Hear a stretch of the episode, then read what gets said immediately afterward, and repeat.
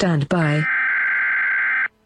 You're listening to the Naively Optimistic Podcast with your hosts, Eno and Gary.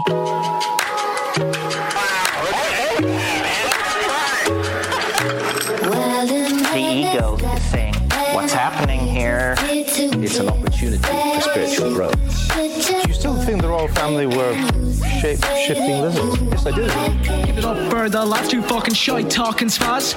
Running amok, bit as fuck, going down on all your dads. Burning ears off for that cheese, bringing all Dublin down to its knees. This podcast fucking shite, tell me, where else would you be? So sit back, like, relax, have a drink, lose the cacks, and take in all the cack that comes out of these scalding rats.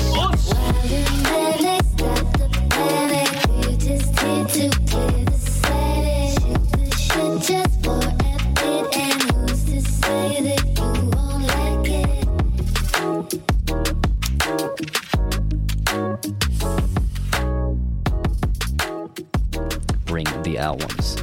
So are you actually seriously sitting like that, yeah? Yeah, man, I hate sitting. It's like there's a wooden beam here and a dip each side. And I'm in a corner, so I'm just happy to see him again. Oh my god. Alright. I don't want to do podcasting. Yeah, do what you're told. Basically, yeah, at this stage. Although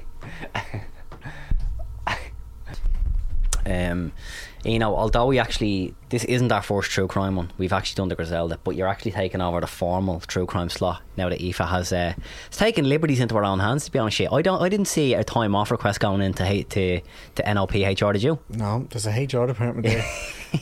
We're all footing the bill for this individual. Exactly, it's scandalous. Okay. Stuff. Eno had to be pulled away from his busy schedule to be here, but yeah. That's why I said to Aoife out straight, I goes, you're actually getting relegated, you're actually going on to conspiracy and travel. Yeah. Sorry, did you come use just re-record this where you use a different adjective other than relegated? I mean, relegated, that's top tier. You told me that was how everyone was demanding. Mate, everyone's mad for travel and conspiracy. Yeah. It's actually a good little blend. Yeah. I'm trying to get a partnership with Aer Lingus here, like that we're in-flight entertainment or something. Imagine planes going down. No. That's the next step for the lads, mate. I'm telling you, if we're not actually in like the official, I don't even recall it, but the schedule for like in-flight entertainment, I'm gonna hit the roof. Do you know what I mean? I think I was made for like this stuff. Being honest, I remember actually, me and Esther were coming back from the wedding and we're sitting on a plane waiting to go, and I don't know what made me think of this. Right, this is psycho shit. Yeah, but you remember the Germanwings pilot? Who's that? Germanwings is the name of an aircraft, but they're part of Lufthansa. Right. Like a kind of a budget airline derivative of them. And the young 20-something-year-old pilot who locked himself in the cockpit and dipped the yoke into the mountains. Do you remember that? Mate, I know we joke about you on travel, but you actually have an obscene knowledge of like... And I don't mean to. Yeah, like, aircraft, it just conspiracies me, like, and stories and all. Do you know, we're going to be on the Manchester United thing now, knowing you. Oh, the Busby Babes or something. But I was saying to Aoife, I was like, when she gets back, she's on Flat Earth. Which actually, she's not a flat earther anyway. Yeah, she's a major flat earther. You like me, like my vocabulary, flat earther. Flat earther. Yeah, but that's the Dublin lingo. You don't actually pronounce our words properly. Who needs consonants anyway? But so she's on Flat Earth when she gets back. So get ready for that one, lads. Yeah. But what was that story you wanted to bring up organically? Alright, so I'm at the football ground last night and I talked to a groundsman. His son is on my team, right? So I'm talking to him. What's the story, Joe? Don't even know what our lead into that conversation was, I forget. But he just goes, yeah, the old saints and sinners, like, did your dad ever play or your granddad or whatever? I goes, what do you mean the saints and sinners? He goes, the saints and sinners, young flick. Do you know what I mean? And he's like, up in Sundrive Park, the hill in Sundrive Park, all the priests around Dublin used to play a load of publicans and all. He goes, you're winding me up. I was like, literally, the more I go through life, the more I'm starting to think that Father Ted is actually loosely based on reality, not like, even like that sounds like show. When you were saying that, I was like, that's the most Father Ted thing I've ever heard in my life. So I didn't let him away from me. So I was like, mate, spill the beans. What is this, right? He goes, it's long gone, like, they don't do it anymore. But basically the priests used to just play publicans, like out in Sundrive Park once a year. I was like, what, from that church? He's like, no, all around the place. All I was like, yeah man, the singing priest and all. Goes, who's the singing priest? Yeah man, I think he's in Ballyfermot now. Who? He goes, yeah man, Kelly. And I actually looked it up. Where's my phone, right? Let me read it out to you. Father Ray Kelly. Yeah, Stingray Kelly. It is Stingray Kelly calls himself that. Imagine. Let's just take a dip into our centre back here, yeah? Father Ray, right? Father Ray Kelly. Kelly became famous in 2014 after a video of him singing Leonard Cohen's Hallelujah while officiating a couple's wedding at YouTube. The words were modified by a 10-year-old to suit the bridesmaid, blah, blah, blah. In December 2014... Words are modified? It's a safe enough song anyway. I actually clicked on and watched for a minute. When you actually watch it, he changes it to like their names and stuff. Oh, sorry. I think Hallelujah is very depressing. I was just thinking, is there some kind of explicit version of that song that we don't know about? It's a guy that you have to change. It's not a Nicki Minaj song like, oh, Hallelujah by Nicki Minaj. Like, in December 2014, Universal Music released a 10-album track where I Belong from singing Celtic Football Club. Here we go. Celtic inspired arrangements. The album was recorded during the summer of 2014 in a studio created for the purpose in Kelly's house, so that the recording schedule would not interfere with his duties as a priest. In 2015, Kelly was a guest on the BBC Radio 4 programme Midweek. It goes on, but he was apparently like well known for singing anyway. It's just camera phone generation came around, bang YouTube, and then Louis what's your man's name? Who? Louis. The only Louis in Ireland that's worth Louis known. Walsh, yeah. Why he tried to sign him or something? Well, she part of the Britain's Got Talent crew, no? In 2018, Kelly auditioned for the 12th series of Britain's Got Talent. Everybody Hurts are singing Everybody Hurts by R.E.M. Have I never heard of this? He made it to the live shows, but in the semi-final 5, he was eliminated after the voting stats came out. It was revealed that Kelly missed out on a place in the top 3 after he became fourth in the public voting. In 2020, Kelly took part in the 4th season of Irish edition Dancing with the Stars. Kelly and his professional partner, Kylie Vincent, were eliminated. Yeah, professional partner. Here's discography. You ready? Discography 2014, Where I Belong, and then the other album in 2015, An Irish Christmas Blessing. An assortment of Christmas songs. But yeah, so that's your centre back, Father Ray Kelly. Hails from Meath. Yeah. And so I asked your man Joe, I was like, Joe, that crack surely wasn't real. Like, imagine, like, how did it go? He said, yeah, Ian, the sideline was full of Elwins. You'd never see it. Like, I was like, mothers who wouldn't even come out and watch their sons playing would come out all out for Stingray Kelly. To watch all the other priests as well. They were all mad about the priests. Yeah, but you can imagine. The situation was going through my head there just the moment he said it. I was like, you imagine just like going in hard on your priest, yeah. Going in hard on your priest. Interesting. Sorry. In football terms, let me just clear this up. My name is Ian. I'm referring to football match. Bollocks! You're a former altar boy. Say it. Admit it. He's a fucking altar boy. So imagine just doing a dirty tackle, whatever, on a priest, and the words you'd have with you after. He's like, yeah, you know, not me, but just someone else could be like, you know, your missus might find out about Shagaloof or Benidorm and how much you don't believe if you don't let this, you don't let this in. I told you that in confidence, Father. Imagine a situation like that, the sideline. Stop. That's mad. Like, you're someone for the facts. Actually, I'm gonna let him tell this one. The other day, Eno goes to me. Group. Yeah, Eno goes to me. Oh, Joe, you tell it, the Elvis thing, because this is actually just too juicy, mate. My mother and father's accountant pops around the house. I just goes, do you want a cup of tea? Whatever. He goes, no. Something like that. Again, don't even know the lead in. He goes, yeah, my cousin's the number 1 Elvis impersonator in the world. He goes, sorry, circle the wagon back there. We're not breezing past that. What did you say? And he's like, yeah, my cousin, he's from Drimna. If he said Ireland, you'd believe it. He but said the world was like grand statement. Yeah. And I was thinking, what? And he looked it up anyway. It's a huge one. He goes, oh, come here. He's set for life. Huge residency over there. He's actually famous over there. Like, impersonators can be quite famous. You know what I mean? I would well like, believe it. And there's a tournament, or like a competition, like a playoff, I don't know, held there every year in Vegas, and he's won it a few years in a row. But apparently he's only 5'2", 5'3". No way. But who would have known? Well, the number 1 Elvis impersonator in the world is from Drimna. That's outrageous. And he has it residency. He's on millions. Like, do you know, a year. My man dad's wedding song is fucking Suspicious Minds, which is actually the most. It's not like an oxymoron. Yeah, the song about infidelity. Do you know what I mean? Yeah. Anytime the song comes on, my mom's like, Jerry, our song, come here to me, and start trying to like engage him in like a slow dance in the sitting room. Do you know what I mean? And like they've been saying it like that, like anytime the song is, that's our wedding song. I would imagine being at that wedding and they're doing their first dance to Suspicious Minds. Now I'm looking around going, it's not that bit Red Hot Boys. Do you know what I mean? Yeah. I know your man dad said, your man dad are if anyone wants to have, I think, a happy marriage, dude, that's kind of a template for everything. They are 100%. Every time we were at your party and your ma comes around, whatever, Garkos, she's always like a Garkos, which we needed, exactly, by the way. Sorry, just to loop back, me and you on a personal, I needed Garkos. Remember what you said the other day? Yeah. I goes to me and you were just having some, you know, like with your mates, you just have like this that one mate actually, where like you just have a couple of weeks to months where things are just really good. You know what I mean? All good in the hood, things are good in paradise. Me and Eno for the last couple of weeks have just been in flying form, like great cracker on each other. I said it to them the other night at Garkos Part 2, right in me gaff. I goes, oh, are the lads just having sublime crack recently? And then what did you say? It actually was, because I know I'm an intense figure, yeah. Like, and I know, like, because we just have a lot of dealings with things like projects like this, I just am intense with people sometimes. I don't mean to be, but I think it was just kind of like, even I was just, things were just turmoil in the day, weren't they? Like, doing, so it was almost, I said to you, I was like, at your gaff, I was like, it was almost like Garkos was kind of like, my mother minded the kids, and me and you went off for like a romantic weekend, had a romp in the Alps, came back, got the shakes out, everything's all smooth. Like, Garkos was like our couple shag in the Alps, that's what you said. Like couples retreat. It was phenomenal. It still is. It's the 100%. So I'm up any day tomorrow, any day, mate. Garkos, by the way, on Popular Demand is actually becoming an annual event, by the way, like we've chatted to the extended party, but you never know, I might even open up a few additional slots for the public next year. Here's my thing, right? Well, so I know one day I will transform this entire podcast into a crypto show. That is my aim. Right? Into a what? A crypto show. Yeah.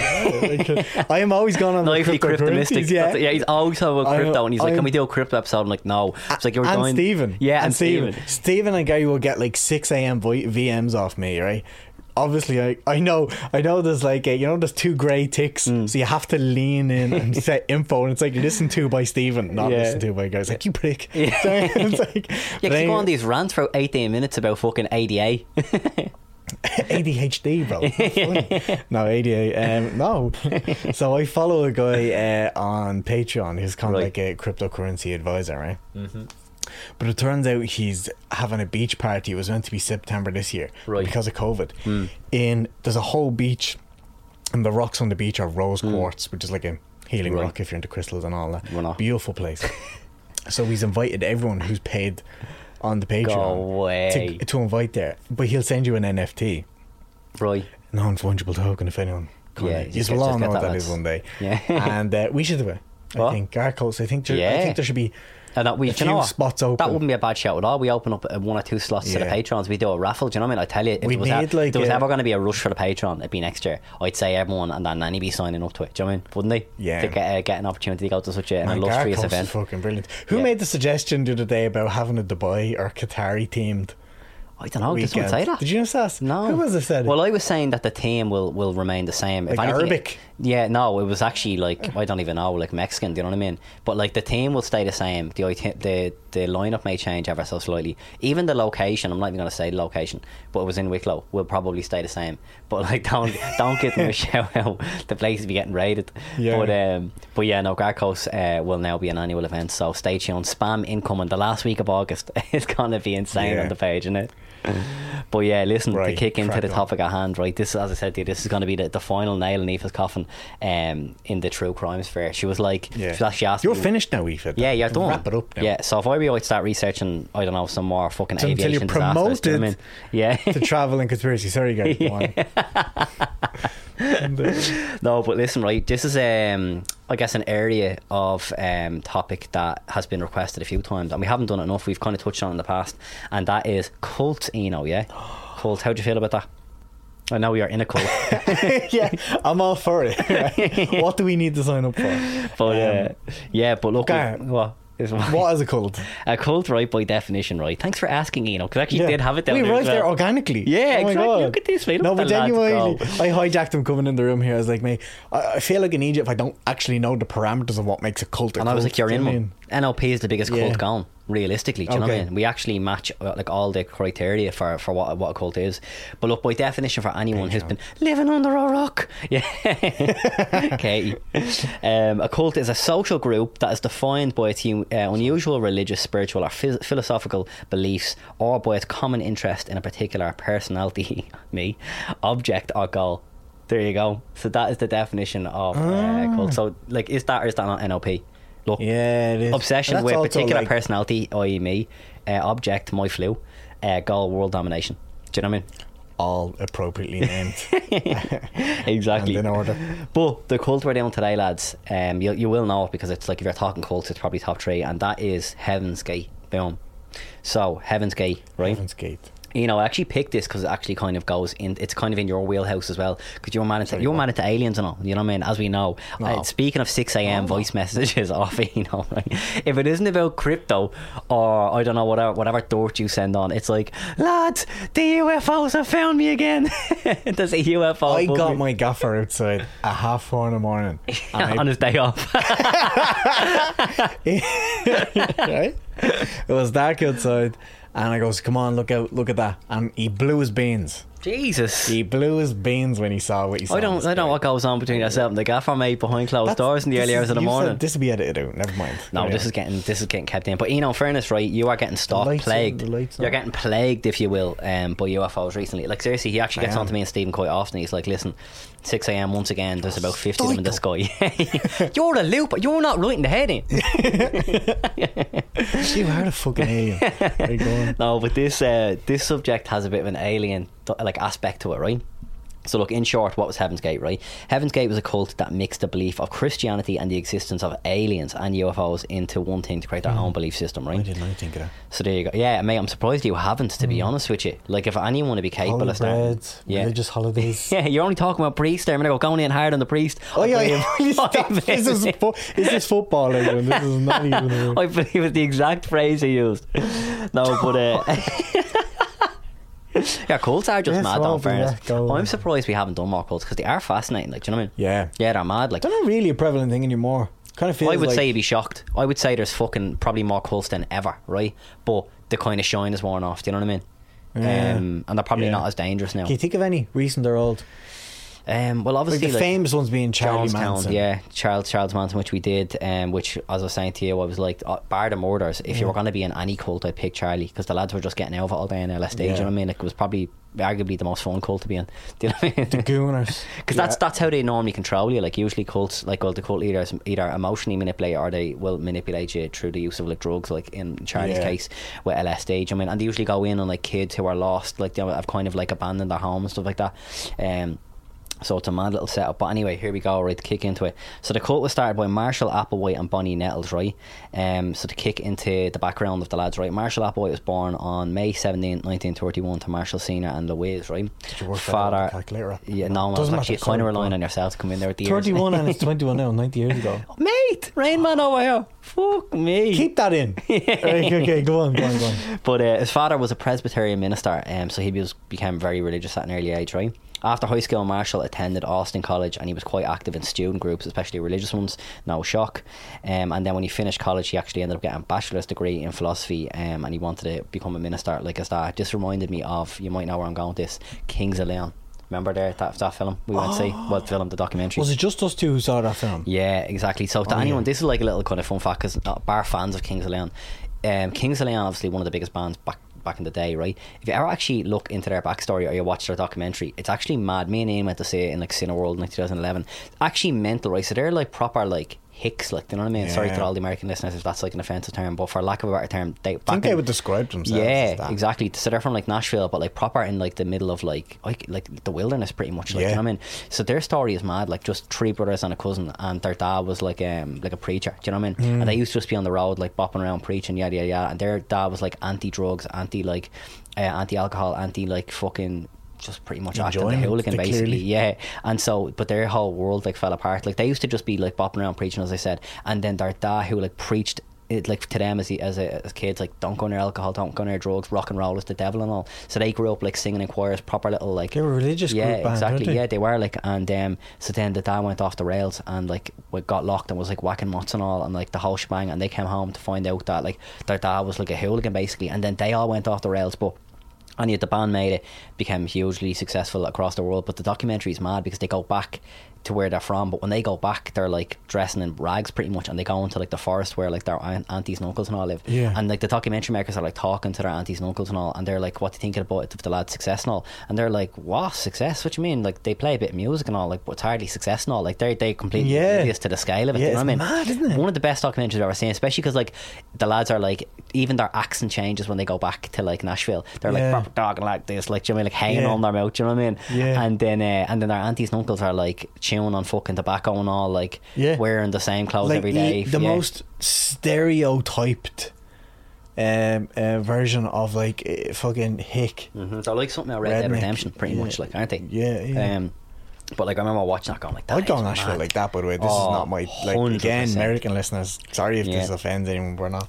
But actually, just to round off the Kings of Leon thing, do you know how they actually like eventually moved into like starting their own band? Like your man Caleb, the singer, was actually about to join the army, right? And he went down to like enroll, and then as he was going down to enroll, something just told him to turn back and write a song, and he'd never written a song ever before in his life. And he was like, I'm just gonna go home. And then he just went back to his gaff, and he couldn't even play guitar at this stage, and he just wrote like the lyrics to Molly's Chamber. That do you believe in divine intervention? Yeah, 100%. Would you?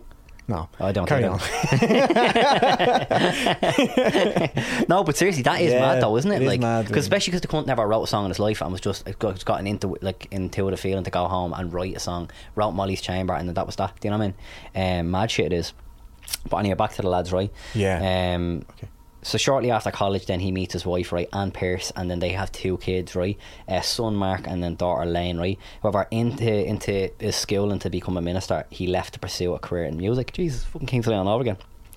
And he became a music director for a church in North Carolina. Mm. And then in 1952 he was drafted into the army. Oh, Jesus Christ, a lot of parallels here, but they were fucking and the fucking priesthood and then the thing and all.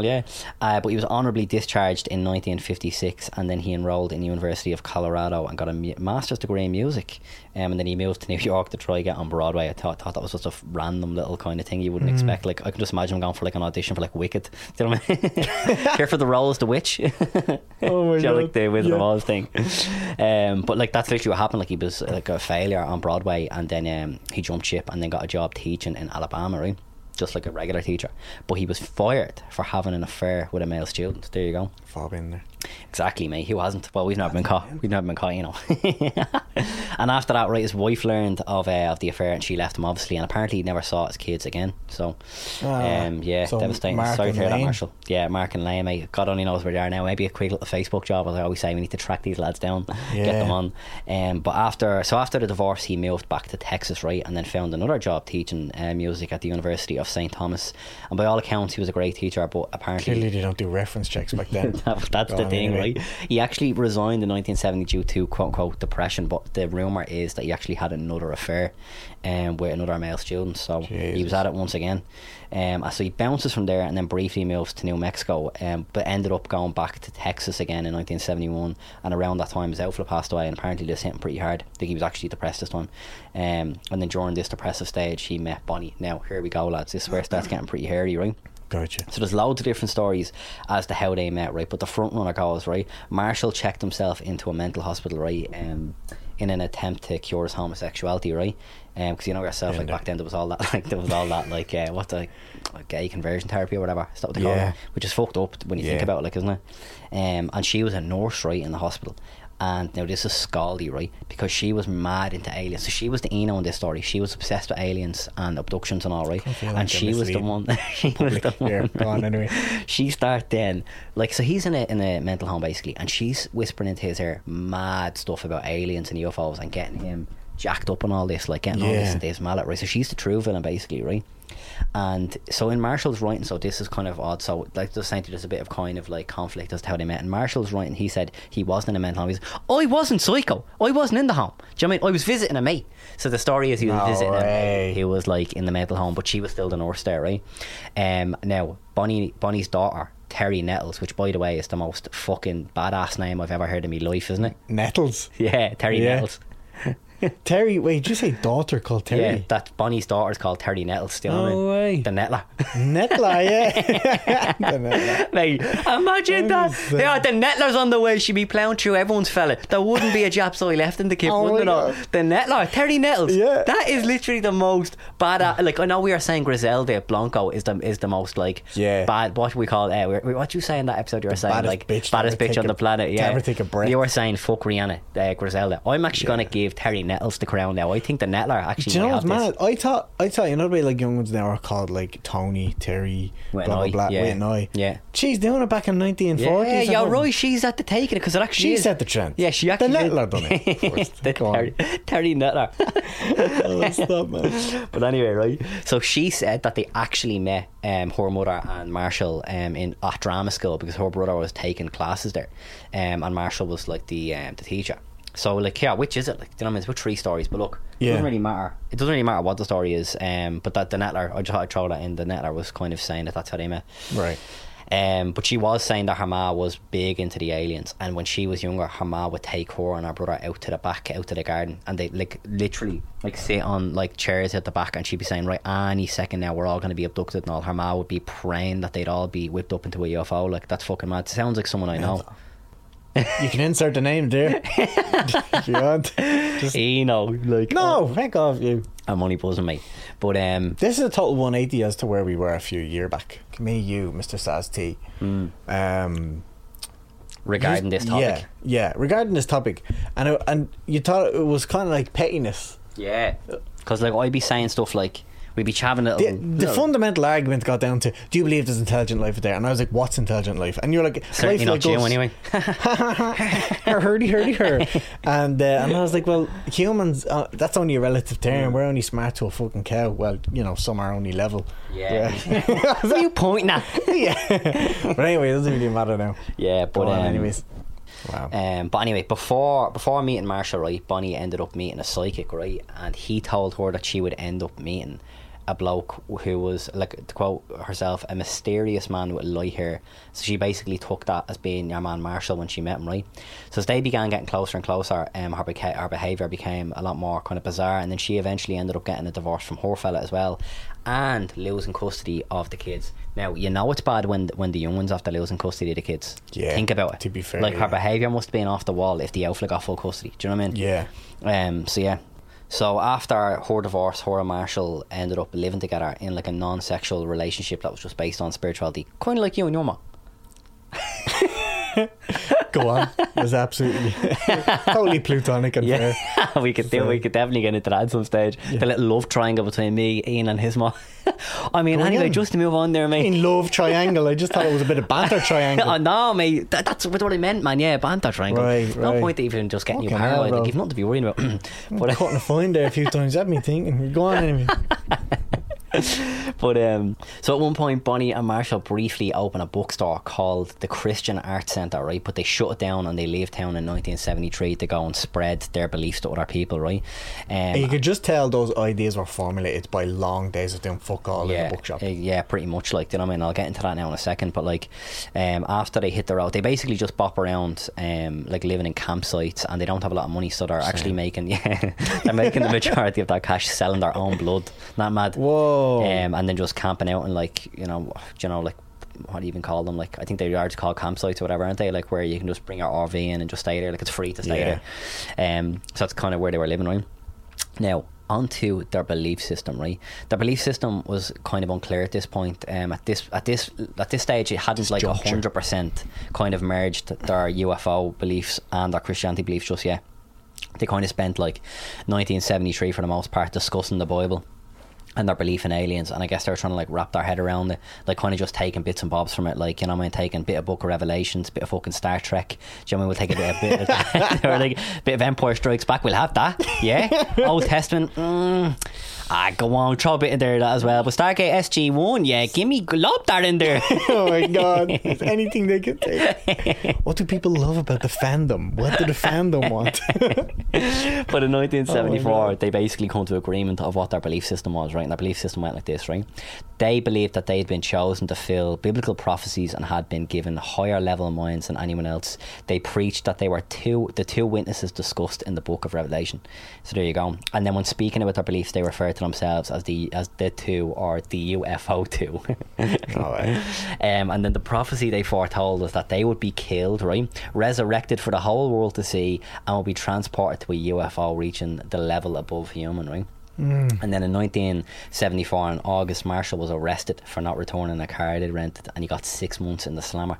So clearly, sorry, he didn't return a car and he got 6 months in prison. Yeah, like from Hertz or whatever. Do you know what I mean? Like, fucking Hertz. Clearly not that fucking level above human. If he didn't fucking, if he got nabbed for that, do you know what I mean? Yeah, such a petty crime, and then got 6 months in the slammer, as we said. But anyway, during this time, he spent a lot of time in jail focusing on the kind of alien aspect of their belief system, and this is what he kind of arrived at.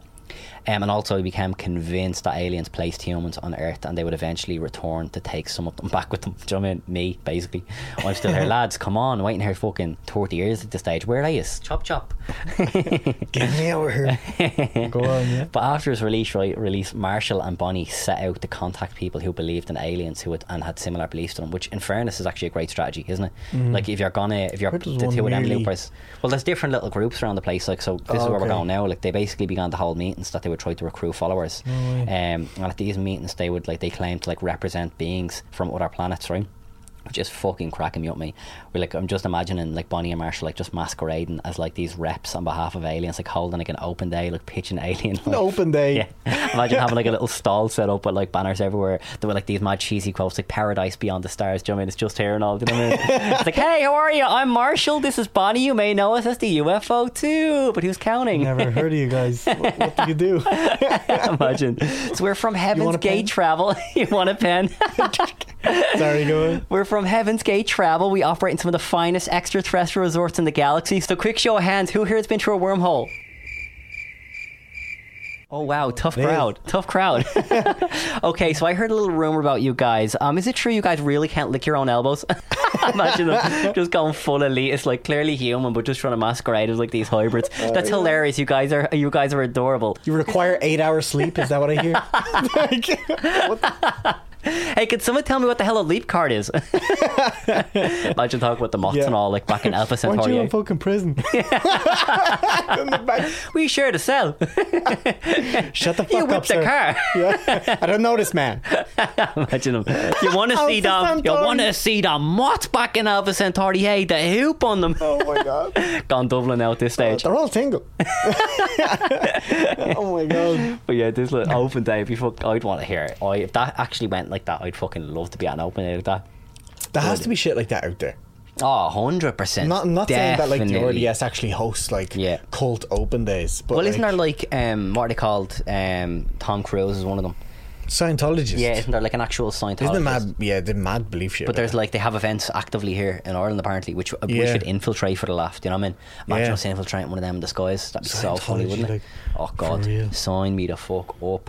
But yeah, so essentially the message they were putting out on behalf of the aliens were, so again, like we just discussed, the lads are there masquerading as like representatives for like alien worlds, do you know what I mean? But clearly human, do you know what I mean? Yeah. So, but the message they were putting out on behalf of the aliens were they were looking for participants for an experiment, that the willing participants of the experiment would reach a higher level above human. That's the kind of terminology they keep using, a higher level above human, right?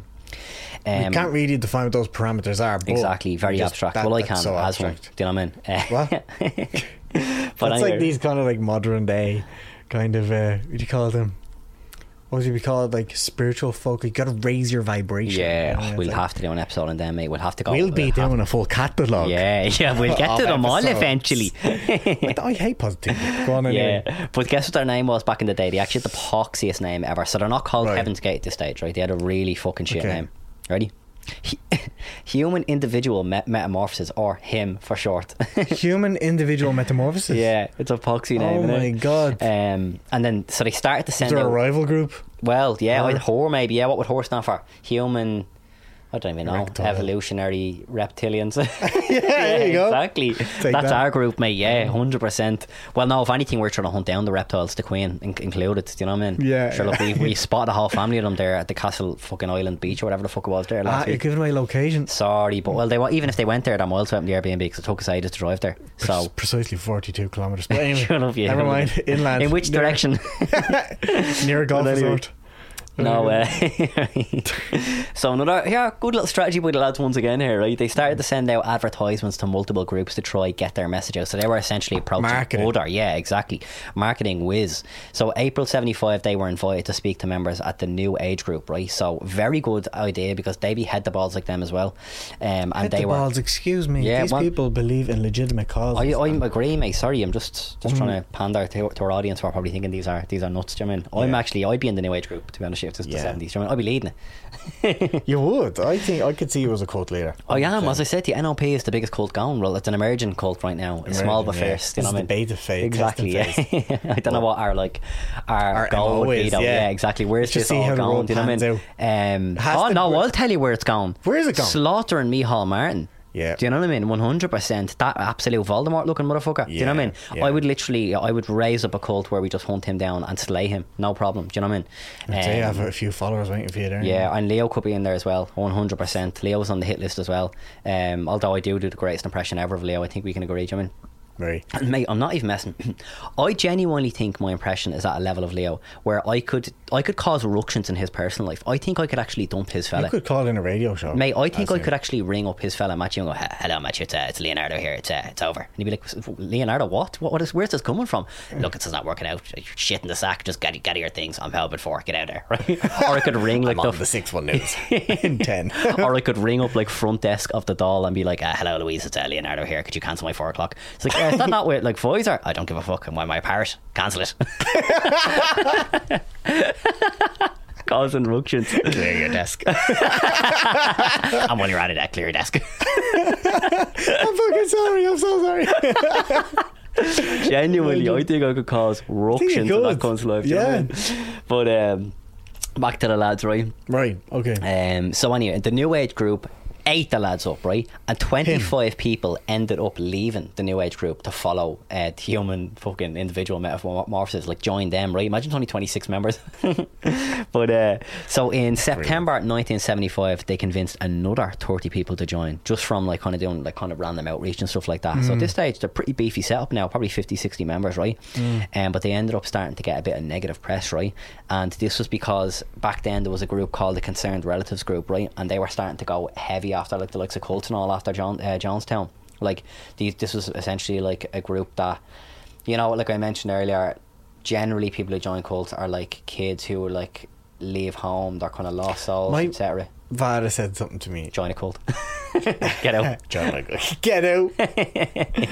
But yeah, so and then at some point in 1975 Marshall and Bonnie took to calling themselves Bo and Peep, right? And they saw themselves as shepherds, saying they were leading people, right? And now this is when they start beginning, like this is where they begin kind of pushing like typical cult practices, right? Like emphasis on complete removal of material and earthly desires, requiring members to cut ties with friends, family, any media like TV, radio, drugs, alcohol, jewelry, facial hair and sexuality. You basically actually live like you're in a cult, you know, already. This is true, actually. Like, I was like, this is my LinkedIn or what's going on? Alright, sorry, go on. Did I leave my LinkedIn open? Right. No, mate, you're fat doll and single. Sorry, you don't have a LinkedIn. Sorry, these are my aspirations. Fat and on the doll. I keep straying away from my happy self, but I eventually find myself. If anyone's wondering why I've just assaulted in there, you need to jump on the Patreon to understand what the term fat doll single Eno means. Do you know what I mean? My happy self. Exactly. Ian's optimal self was when he was fat, on the dole and single. And I for one, I'm dying for that to return. Once we get shot of Esther and we just fire a few Big Macs into that fucking fat handy as we're laughing. Done. No, but so then they start telling their members that they need to change their name, right, to a name with two syllables that ends in OD, right, and has three consonants in the first syllable. So three consonants in the first syllable? Yeah, that's, well, this is what it says here. ODY? Yeah, ODY, yeah. Well, O is a vowel. Yeah, I don't know. It's a weird little fucking... mate, I literally did Foundation English, so... You can't do Foundation English, by the way. I'm only messing. And you're not. No. It's like you're born with Foundation English now. If you're doing Foundation English, mate, like, I don't even call it a day. Yeah, exactly. What's that sign language, basically? You might as well chance your arm at that. But and in 1975, they actually feared that they would be assassinated. So they kind of have this like mad like visions of grandeur about themselves, and they're obviously saying to their members, going, "No, like people are gonna assassinate us eventually for our beliefs." Like, do you know what I mean? Like that's the way they're going on. So obviously that didn't happen. Do you know what I mean? Like no one gives a fuck about them, right? But then they this is gas though, because you know they're obviously saying as well, like they've been going around saying to their members that they can essentially prophesize the future and all, and so when they're talking about that they're going to be assassinated when that didn't happen, I just thought this was gas. They said that, well, with all the negative press coverage we received, you could basically call that an assassination on our like image, like, do you know what I mean? So they were basically saying some Fianna Fáil, like, exactly. So like, so the prophecy came true. We might as well be dead. No one will trust us in this town again. Do you know what I mean? Wow, mad isn't it? We use that just well. Spinning the truth, like. Yeah. And then in the beginning of 1976, Bonnie and Marshall switched their names then to T and O, T-I and D-O, right? So they've moved from Bonnie and... Can we just pause? And I think it's okay for me to ask this question. Of course, bro, yeah. Because of our Disney affiliation. Of course, yeah. I forgot we're actually briefly off now. Yeah. Bo Peep is like... Toy Story. She's the shepherd of the sheep. Oh, interesting. Isn't she? Mate. Yeah, she is, yeah. Well, shepherdess. Oh, sorry. I'm so sorry. I want to issue a formal apology. Yeah. Is there a female term for a female shepherd? Do you know what I mean? A shepherdess. Yeah. I'm going to go with that. So yeah, she's the shepherdess then of the sheep. Yeah. Very progressive. Fair play to Toy Story. They were on the ball there in 1996. Do you know what I mean? Didn't even cop that. But yeah, so they changed their names anyway to T and Do, right? And then in June of 1976, they gathered all their followers to the Medicine Bow National Park in Wyoming, right, to witness a UFO event that they predicted to happen, right? Now, obviously, they couldn't predict that way over a fucking paper bag, like. Yeah. Two headbangers. Did you not like think about these things ahead? Like? Yeah, but they're obviously just thinking like our members are thick. They won't cop it, boys. Yeah. But that's what happened. So they're on the basically the mountaintop, I'd imagine, in the Medicine Bow. Yeah. National Park, right? Nothing happens, and basically Bonnie and Marshall are kind of sweating buckets. They're like, right, they might start asking questions. So let's separate the cult into smaller groups, which they called star clusters, right? Oh, very clever. Yeah, innit, right? So then they had these like smaller groups, and they don't really want members talking to one another, because when something hits, when shit goes wrong, like basically with like UFO event not happening as they said it would be, if they keep separating the members, they won't really talk about it. Do you know what I mean? They can kind of manage it, like a bit of damage control, like. But anyway, by the end of 1976 through to 1979, the cult just pretty much exclusively lives on campgrounds and like in the Rocky Mountains or in Texas. They just kind of bounce around a lot. And then at this point, they start introducing like a competition element and a culture like of competition into the cult. Like for example, like they would only provide information to the followers in paper, but then like they would pick one or two random followers and be like, okay, we're going to give you kind of more premium responsibility here, do you know what I mean? So we'll tell you what we're up to, and you can kind of disperse the information. Do you know what I mean? Apparently, that's like what you do with me here, pretty much, mate. Yeah, again, going back to NLP, bottom bitch. Exactly. Yeah. I tell Ian just what's happening on the kind of NLP business side of things, and I go, you can tell the other hosts if you want. Do you know what I mean? I don't care. Yeah. Do you know what I mean? And then obviously for social clips, I feel like I'll tell them. Yeah, I will tell them. Yeah. That's why there's ructions at the moment in the house chat, mate. You've actually started a bit of Hegelianism yourself. How? What did I do? By me giving you secret information and you just like a carrot dangling over the we had head. To romp we had to get it out. Leave the kids at home. Great, go on. Yeah, but anyway, that's apparently a trait of cults as well, where they like pick a few members and just give them like kind of special access to information and that, like, wow, yeah, exactly, that will create like a competition vibe like within the cult. But anyway, yeah, then they would also tell their members that like they just spoke the ultimate truth like in terms of like spirituality and in life, so you know the book stops with them basically. Do you know what I mean? Don't be listening to the news, don't be listening to the radio. What we say go, like we're as the higher level, as they keep going, like a level above human. Do you know what I mean? And then by the way, friendships were discouraged as well within the cult, so we'd be fucked. Do you know what I mean? No, come on. Exactly, yeah. Disgraceful, isn't it? Seriously, it's actually bad out. Like think about it, you're in the cult 24/7 and you can't even really mingle. Do you know what I mean? Do you know what I mean? Chat shit around. I came here to meet someone. Exactly, yeah. I just joined because they look pretty. He's all look friendly. I heard about this cult on meetup.com. Meetup.com. Groupon. This episode is brought to you by meetup.com. But on top of cutting away the rest of the world, they often turned away new members as well. So Marshall was actually mad paranoid that like outsiders were trying to infiltrate the cult, do you know what I mean? So they actually weren't, they didn't really have an open door policy, basically, right? And then at the end of 1979, this is where things really kick off, by the way, right? Right. They receive a large sum of money because one of the members, like, essentially received like an inheritance from like one of their family members dying. So now they're minted. They've a few quid, God. Right? So they start using the money to rent gaffs, right? But they're splitting up the gaffs. So they've like three big gaffs. Obviously, Marshall and Bonnie have their own gaff. And then they started to kind of like micromanage the cult and giving members like jobs and all to do. And like but the jobs would generally be stuff like relating to their belief system, so like either just furthering their like upskilling, like, do you know what I mean, learning more and more about the belief system, which obviously they probably didn't even have a fucking bar about either, do you know what I mean? Yeah, it was constantly changing. Or so if you weren't learning about it, you were practicing it or teaching it, whatever. So it was pretty much like the day to day of the cult. You want to be fucking thick to go along this far. 100%, mate. It's mad, this, isn't it? Right. And if this is what I think it's mad, by the way, if people didn't like the lifestyle of the cult, they were actually encouraged to leave. But even more insane on top of that, they were encouraged to leave, but they would also be given financial support from Bonnie and Marshall to kind of get like kind of upstart money to get back on their feet, do you know what I mean? No way. Not mad, isn't it? Which is mad. That's like the Christian side, maybe. Probably, yeah. Well, who knows? The aliens could be fucking charitable. Charitable when it comes to a few altruistic and caring. Yeah, exactly. Right. Soup kitchens, right? Yeah.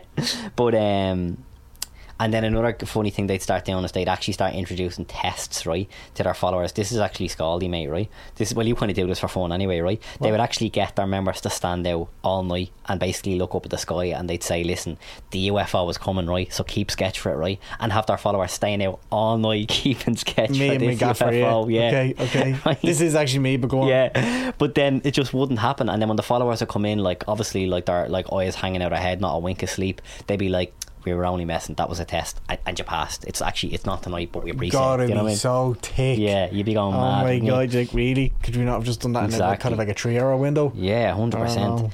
And then in 1982 and 1983 though, they actually did become a little bit more relaxed about the kind of cult practices, and then they actually started allowing the cult members to start calling their family and visit them for a short time. But apparently this was because they were getting a lot of flack from like the Concerned Relatives organisation, like I said earlier, and also the negative media press as well was getting to them. But this is where it hits the fan, right? End of 1983, Bonnie has one of her eyes removed due to cancer, and she ends up dying in 1985. Now, this is where there's a bit of a spanner thrown into the works. Why? Because they always said that the prophecy foretold that they would actually die together and be resurrected and be beamed up into the UFO. Do you get me? So Marshall Applewhite was depressed devil's nut, and he actually tried to explain her death to the followers as like, this is what the official cause of death was in Marshall's eyes. She had too much energy to remain on Earth. And she abandoned her body. She had to move on basically in a hurry. Do you know what I mean? But he was like, but we're catching up with her. Do you know what I mean? It's actually you guys. It's actually a solid excuse, isn't it? And they probably chowed that down to bits. Yeah. They were like, oh, of course, naturally. My auntie shares the same GP, and she said she had cancer. Yeah. Get the fuck out of here. It's mad, isn't it? But like, oh my God. So anyway, at this point, too much energy. You have enough sun, Marshall. That's you, Garth. 100%. Beam him up. Get him out of here. But anyway, so he's proper depressed, as I mentioned, and he was actually going to knock it on the head. He was going to basically leave the cult there and then, right? But his followers actually encouraged him to continue, right? And at this time, he adopted the belief system that Bonnie was actually God, and he started calling her the Father and himself Jesus, right? And then he started becoming super paranoid, and then got even more strict with the beliefs again, the cult practices and everything. And then he changed the idea that the group would be physically ascending to the next level on UFO to more of a kind of a spiritual ascension. So it would be nothing to do with their physical bodies. It's more of like a spiritual kind of ascension. Because like beforehand, it was like you and your physical human body would be literally, the UFOs would pit stop at Earth, do a quick roll call, go, yeah, all 50 of you's on board to jump in. But now it's like he's abandoned that, and it's more of like when you die, basically spiritually you'll ascend. Right. But anyway, travel costs through the wormholes are going up. Yeah, exactly. Right, the toll bridge. Save it for death. Yeah, honest, lads. Exactly. The toll bridge of the wormhole. E-flow. You're like W-flow, worm flow, space flow, mate. Yeah, space. But anyway. But like, because that the reason why he did this, because there was no way to come back after Bonnie dying naturally. Do you know what I mean? Like, so that's why he kind of went like changed to more of this kind of spiritual ascension thing. Anyway, and the belief system went like this. So when you die, basically, you shed your physical body, and then you're basically given like a new alien body in heaven. Like, so you show basically at the gate, you're given a new alien body, you're just checking yourself, and then they're going, holy God, the hoop on that? That's even better than what I had before. Yeah, take that. Should have came up here sooner. Oh my God. Like, you get an alien body. Yeah, exactly. Why? You get a fresh, brand new alien body. You know what I mean? Hoop for days. Japers. But anyway.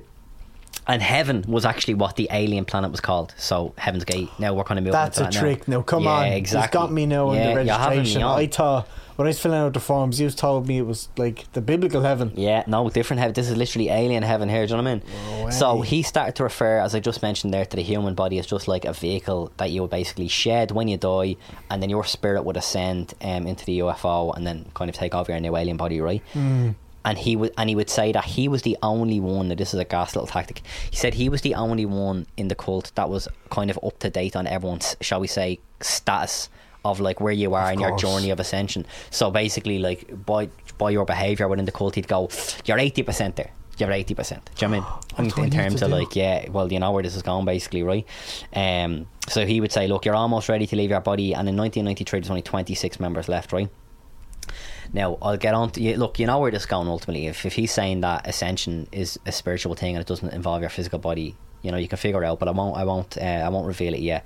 But in 1993, to get new members, right, they took out $30,000 loan, yeah, to run an ad in the USA Today, like the little magazine or whatever. Yeah. You've probably seen it, to get new members by saying that the apocalypse was coming, right? Mm. Now, this is hilarious. So think $30,000 loan to run an intense, like aggressive marketing campaign. And they only ended up getting 20 people to sign up, and they were all former members that were rejoining. Oh my and that God. Just reminded me of that thing. Do you know that classic thing in sales? It's like, it's something like, it's easier to win back an old customer than to get a new customer. I forget what the actual percent thing is, but it's like it's 80% easier to attract an old customer than to get a new customer. I mean, that's exactly what it's like, do you know what I mean, isn't it? And but anyway, so his view of what the apocalypse was that Earth was about to be recycled due to humans being like a failed experiment. You can imagine just like Greyhound just showing up shoveling earth, just shoveling earth into the back of a lorry. But but anyway, my God, what? So yeah, around this time, this is when they settle on the name Heaven's Gate, because as I just mentioned, they believe now the aforementioned kind of alien ascension is like the alien planet is called heaven. Do you know what I mean? Right. So Heaven's Gate, kind of, that's where the name came from, right? And so Marshall begins to then hint that suicide was going to be the only way that they all kind of unanimously kind of speed up this transformation, right? And then in 1995, Marshall begins focusing even more on like kind of more extreme practices of the cult, like including getting rid of sexual desires. And then he had this idea like that the only way to get rid of like completely would be to castrate your fucking sexual organs, right? And that would be the best way to basically go about doing this, right? So they couldn't find a doctor in the US to do it, right? So they end up finding like a doctor in Mexico that would perform like a castration on them, and then there you go, right? Meld, you know. So they're all walking around the gaff eunuchs, do you know what I mean? And they're all like floating around the gaff in like the same clothes and same haircut as well. That was another kind of element they introduced into the cult. And and then in 1996 they actually rent a big mansion, right, in Rancho Santa Fe, California, right? And the mansion, by the way, is worth like well over $500,000, isn't that mad? Wow. Like that huge time as well. Hip, like, yeah.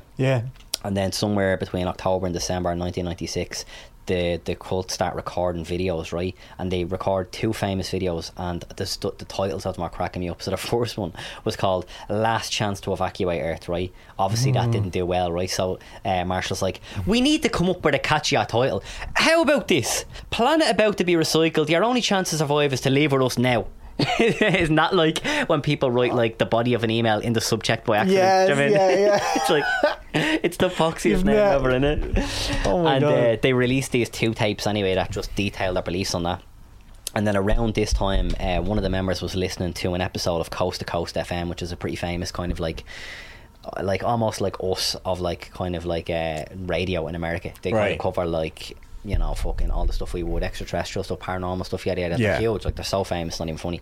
And your man Art Bell, who's the host, he had an astronomer on it, and he was talking about how there was the Hale-Bopp comet was on the way towards Earth, and it looked like there was something like kind of trailing behind the comet. And then one of the members heard that and was telling Marshall about it, and Marshall was like, "Cha-ching, this is me moment," right? Yeah. So he goes back to the cult and he goes, "Boys, it's on the way. What There's a UFO behind the Hale-Bopp comet." Even more insane. Yeah, this stuff's in. Bonnie's driving it. No, Bonnie's soul is in the driver's seat, right? She's rallying towards Earth in a hurry. "Come on, boys, get your stuff, we need to bounce." Oh my gosh. So he's like, "Listen, we need to start killing ourselves ASAP, because Bonnie, she won't wait around. If you aren't ready, this is like reduced Dublin bus service in the pandemic." They're already cutting down. It's like Home Alone 1, when they're all leaving the gaff at the start, and they're all in this frantic rush to me. Home Alone 1. And so in late March, they completely isolate themselves in the mansion, away from everyone, right? And they start recording these farewell videos, and I'm going to include snippets on the videos in the episode, but it's really weird. Like they're all sitting on these white lawn chairs, and they're all wearing these like mad little costumes, and they're saying things like, "Don't feel bad for us, we know what we're doing, etc. It's mad it is." Like, and then so basically across, so March 22nd, 1997, across a 3-day span, they start basically committing suicide, right? And all the members assist each other in this kind of mass suicide, going in turn, one by one. And then they end up killing themselves by drinking like basically sleepers with applesauce and washing it down with vodka, and then putting bags over their head. Each member wore matching black jumpsuits with Heaven's Gate away team patches on their sleeves. Oh my lord. Yeah. And then this is the interesting part as well, they all wore black Nike Decade shoes, and Nike actually had to discontinue the shoes after it. Not mad. Black Nike Decade. So Nike were fuming, and they actually had to discontinue that particular line of shoes. And they, so when the members like laid down on the bed with like, after drinking the stuff and putting the bags over their head, they kind of like put a purple cover over their face as well. And then in all of their pockets, they all had $5.75. Now I don't know if that's like the price of entry onto the UFO. Do you know what I mean? With Bonnie, she's gonna be literally charging people on the way in. But I looked into it, and apparently, like, this is what the $5.75 thing about. Apparently, they used to lighter a lot, the cult, yeah. Right. And there was a fine, basically. The police would fine you $5 for lightering, and then 75 cents was just for a payphone in case they needed to ring the lads and go, "Listen, we're in a jammer." So the police used to fine you on the spot $5? Apparently, yeah, lightering fee. But they all had $5.75 in their pockets as well when they were found. Marshall was one of the last members to die, and he basically committed suicide with the help of 3 other members. And then an anonymous call was put into police, and then they showed up to find 39 bodies.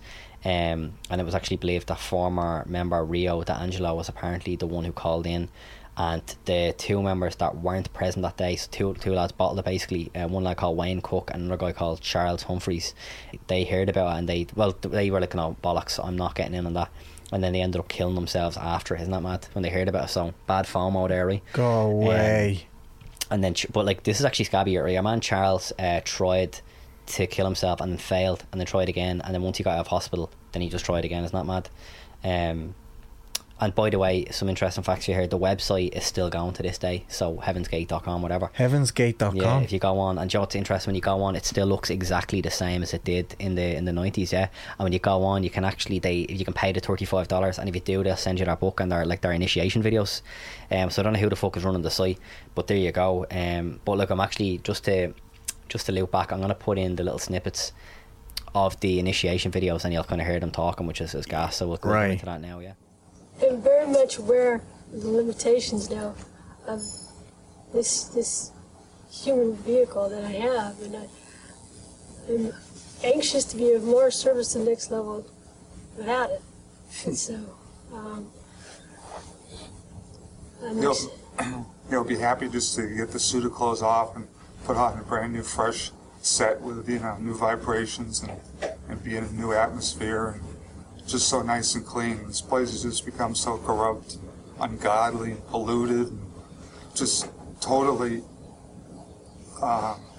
something that is so far beneath the next level that it's, for T&O to endure what they've endured for 22 years, it's just unimaginable they'd go through that for us. Okay. Well, we appreciate your time, the both of you, unless there's something more you wanted to say. Probably could write a few books, but don't have time for that. We'll leave in the next couple of days. Just thank you, T and O. Yes, just thank you, T and O, and for everything you've done. Okay, thank you.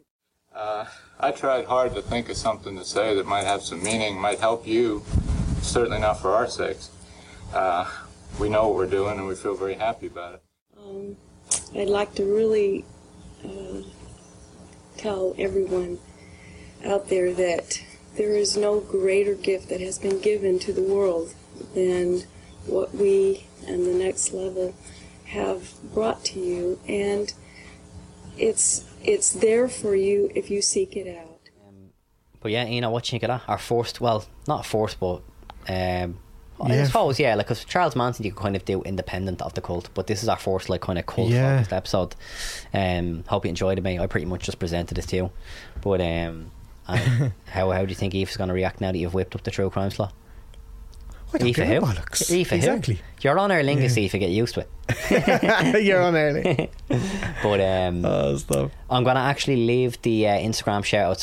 So I used to do the Instagram shout-outs every week. I'm actually going to push them off now, kind of bi-weekly, or potentially even tri-weekly if that's a word, because I just want to just bang them out on kind of one big book. But again, there was actually loads of them this week, so major love to everyone sharing the podcast. Really do appreciate it. If you're listening to us on Apple, which I hope you're not, no, but if you are, would you mind leaving us a review? You can pop on, you can't leave a review on Spotify and Forge, you can only do a review on Apple, but if you pop on, write a review, preferably a nice one, we really appreciate it. And I am going to leave the Patreon sign ups as well. There was a couple this week, but I'm just going to push them off to next week. But you know, we'll leave it there. Mad love as per usual. I hope you enjoyed our first formal true crime segment with yours truly, and you know, it might even be a regular thing. We'll see how we're feeling. It will be when Aoife returns from Tormelinas. But, you know, pleasure as per. Thanks, talk to you soon, right?